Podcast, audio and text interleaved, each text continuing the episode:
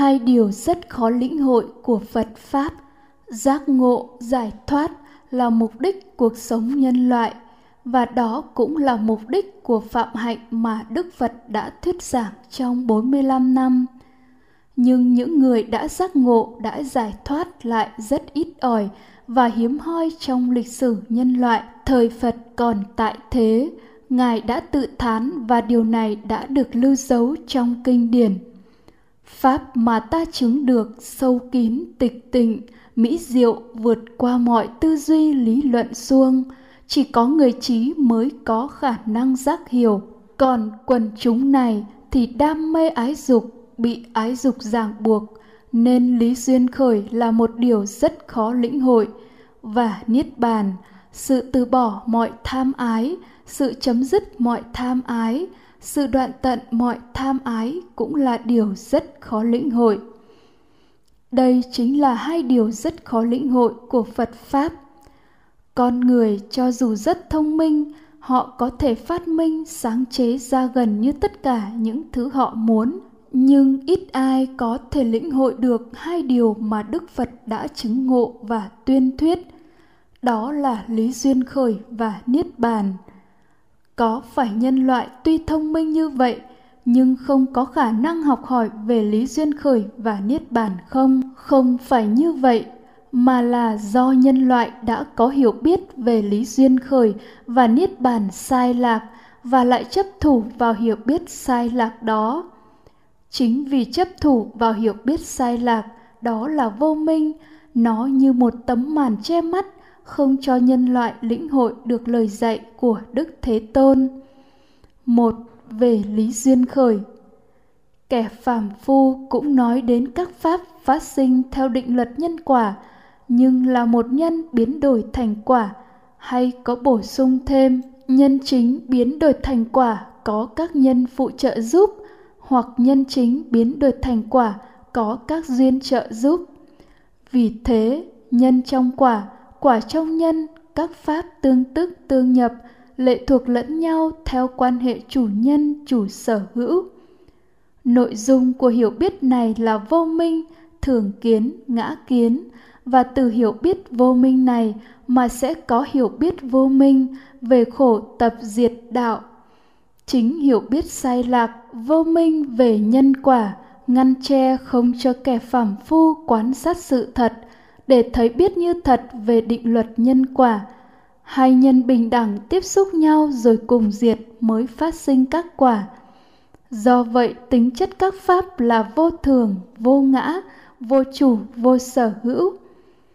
Với hiểu biết đúng như thật về định luật nhân quả như thế này, mới có thể hiểu biết đúng như thật các pháp, đúng như thật về khổ, tập, diệt, đạo. Hai về khổ diệt hay niết bàn. Hiểu biết sai, tức vô minh về khổ tập diệt đạo, đã mặc định sự chấm dứt khổ hay khổ chỉ diệt đi khi có hạnh phúc thay thế. Chừng nào mà chưa sở hữu đầy đủ hạnh phúc, vật chất và tinh thần, thì chừng ấy khổ chưa chấm dứt. Chính vì vô minh hiểu biết về khổ diệt là như vậy, nên kẻ phàm phu yêu thích hạnh phúc chán ghét đau khổ và vì vậy mới khát ái tìm cầu hạnh phúc hỷ lạc chỗ này chỗ kia, như dục ái, hữu ái, phi hữu ái, để chấm dứt khổ. Trong thực tại thế gian của phàm phu tồn tại cả hai thứ, hạnh phúc và khổ đau luôn đắp đổi cho nhau.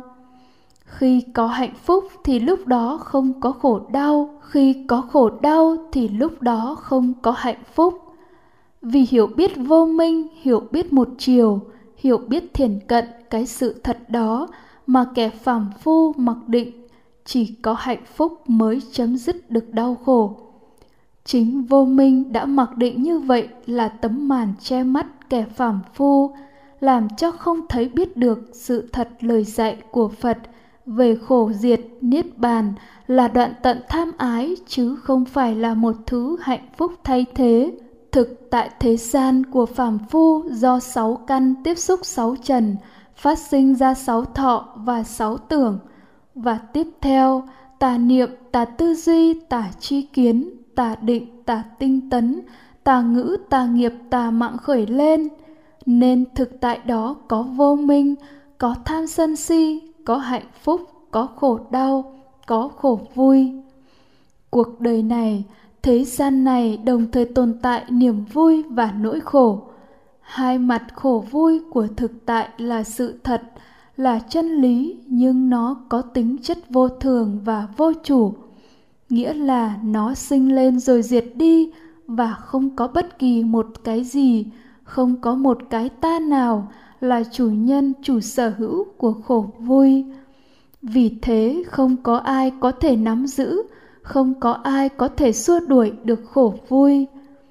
Kẻ phàm phu sống trong vô minh, nên ảo tưởng sẽ làm chủ, sẽ sở hữu hạnh phúc và sẽ xua đuổi, sẽ chấm dứt được khổ đau. Thực tại có hai mặt, khổ và vui, như hai mặt của một đồng tiền, mà chỉ chấp nhận một mặt và không chấp nhận mặt kia là ảo tưởng lớn nhất của nhân loại. Sống bởi vô minh bởi ảo tưởng như vậy, nên kẻ phàm phu khát ái tìm cầu hạnh phúc chỗ này, chỗ kia, như dục ái, hữu ái, phi hữu ái. Tưởng rằng như vậy sẽ chấm dứt được khổ. Nhưng chính hành vi khát ái tìm cầu hạnh phúc đó lại là nguyên nhân phát sinh khổ. Vì vậy, lao tâm khổ trí, nỗ lực phấn đấu để có được hạnh phúc, và nhờ hạnh phúc đó mà chấm dứt được khổ đang chi phối, nhưng lại làm phát sinh một cái khổ mới, thậm chí còn trầm trọng hơn. Và như vậy, thực chất thì chỉ đổi nỗi khổ này lấy một nỗi khổ khác mà thôi, chứ không chấm dứt được khổ. Thực tại xuất thế gian của bậc thánh cũng do sáu căn tiếp xúc sáu trần phát sinh ra sáu thọ và sáu tưởng và tiếp theo, chánh niệm, chánh tinh tấn chánh định, chánh tư duy, chánh chi kiến, chánh ngữ, chánh nghiệp, chánh mạng khởi lên. Và thực tại đó không có vô minh, không có tham sân si, không có hạnh phúc và khổ đau, không có khổ vui. Đối với bậc thánh, khi có lạc thọ, không yêu thích nên hạnh phúc không có mặt. Khi có khổ thọ hoặc bất khổ, bất lạc thọ không chán ghét, không tìm kiếm lạc thọ để thay thế, nên khổ đau không có mặt trong thực tại xuất thế gian của bậc thánh. Vắng lặng cả khổ đau và hạnh phúc, đó gọi là khổ diệt hay niết bàn. Đức phật đã dùng nhiều phương tiện khác nhau thuyết giảng, chỉ nhắm đến một điều duy nhất là đoạn tận tham ái, hướng đến nhàm chán ly tham. Mà đoạn tận tham ái cái gì? Ly tham cái gì? Đương nhiên là đoạn tận tham ái hạnh phúc, ly tham hạnh phúc. Sự đoạn tận tham ái hạnh phúc, sự ly tham hạnh phúc xảy ra thì khát ái tìm cầu hạnh phúc chỗ này, chỗ kia, như dục ái, hữu ái, phi hữu ái được đoạn tận. Nguyên nhân khổ được đoạn tận. Đó chính là đoạn tận khổ đau là sự vắng mặt cả khổ đau và hạnh phúc đây là con đường hoàn toàn khác, hoàn toàn ngược lại con đường đi tìm hạnh phúc của thế gian. Thực tại thế gian có hạnh phúc và có khổ đau, còn thực tại xuất thế gian, không có hạnh phúc và không có khổ đau. Nên đức phật dạy tu tập bát chánh đạo là để chấm dứt tham ái hạnh phúc, chấm dứt thực tại thế gian, để an trú thực tại xuất thế gian ba, tu học đúng hướng. Hai điều khó lĩnh hội trong lời dạy của phật là lý duyên khởi và niết bàn, thì kiến thức về lý duyên khởi của nhân loại tuy sai lạc nhưng có thể thay đổi dễ dàng hơn kiến thức sai lạc về chấm dứt khổ. Đa phần nhân loại hiểu biết về lý duyên khởi đang rất nông cạn, thậm chí là chưa hiểu biết gì nhiều về nhân quả chấp thủ kiến thức sai về nhân quả đang còn ít, nên có thể tiếp thu một kiến thức mới. Đúng sự thật về nhân quả dễ dàng, nếu được chỉ thẳng trên sự thật. Còn vô minh về khổ tập diệt đạo mà đặc biệt là vô minh về chấm dứt khổ hay khổ diệt niết bàn đã sâu dày quá mức, khó mà thay đổi. Từ hiểu biết vô minh về khổ tập diệt đạo đặc biệt là vô minh về chấm dứt khổ, mà phát sinh hành vi khao khát tìm cầu hạnh phúc chỗ này chỗ kia. Cho nên, dù có tu học theo đạo phật, thì vẫn hướng đến tìm cầu hạnh phúc, mà chỉ đổi chỗ tìm cầu từ chỗ kia sang chỗ này mà thôi. Vì thế, khi chưa tu học thì tìm cầu hạnh phúc vật chất, hạnh phúc tinh thần trong mọi lĩnh vực của đời sống còn khi tu học thì thích thú trong phước báo để tương lai có hạnh phúc trong sống lâu, sắc đẹp, an vui, sức mạnh trong phật pháp hoặc là muốn xa lánh hạnh phúc vật chất để tìm kiếm hạnh phúc tinh thần thanh cao nhờ phật pháp. Họ thích thú với những kiến thức cao vời, siêu lý luận, những kiến thức phật học mà khoa học không với tới được họ trang bị những thứ đó để làm đẹp cuộc đời, để cuộc đời nhiều màu mè, nhiều hạnh phúc hơn, nhiều người hành thiền để đạt năng lực siêu nhiên, để chứng ngộ một hạnh phúc tinh thần tuyệt đối. Nhiều người tu quan niệm rằng, thế gian tuy vui mà khổ, còn tu hành tuy khổ mà vui, và quan niệm đó vẫn là quan niệm của thế gian vẫn chỉ quanh quẩn nơi vui và khổ. Đa phần người tu mở miệng là nói đến hạnh phúc, vì trong họ đầy ắp khao khát hạnh phúc. Và tu học như vậy là để tìm cầu hạnh phúc trong phật pháp, mà đỉnh cao là hạnh phúc tuyệt đối của niết bàn.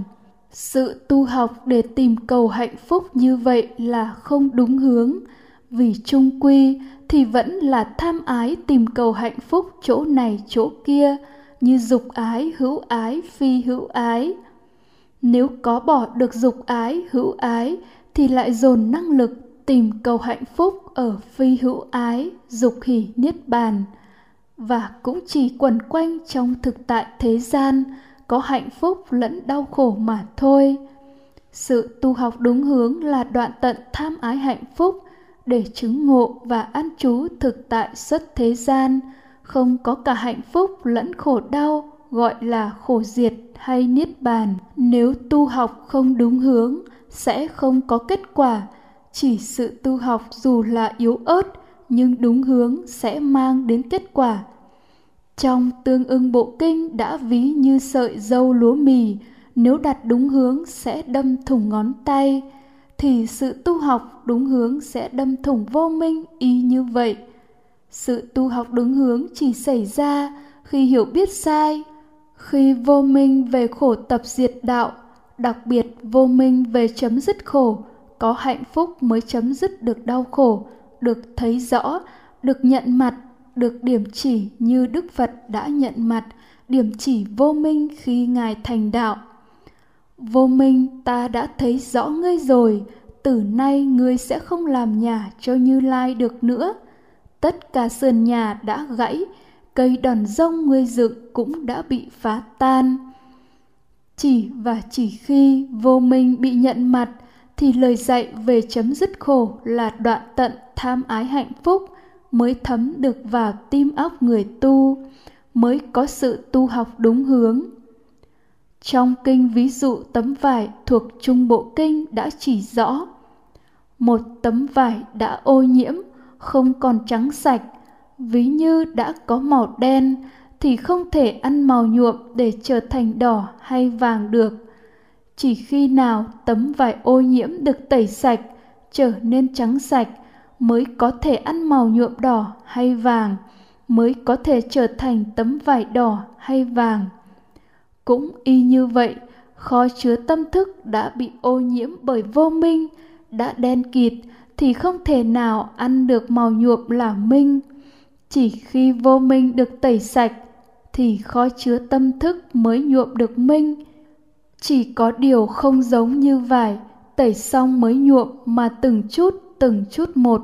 Vô minh được tẩy sạch đến đâu thì minh sẽ thấm sâu đến đấy hãy định hướng lại sự tu học từ yêu thích, nỗ lực để đạt được hạnh phúc, sang nỗ lực chấm dứt tham ái hạnh phúc.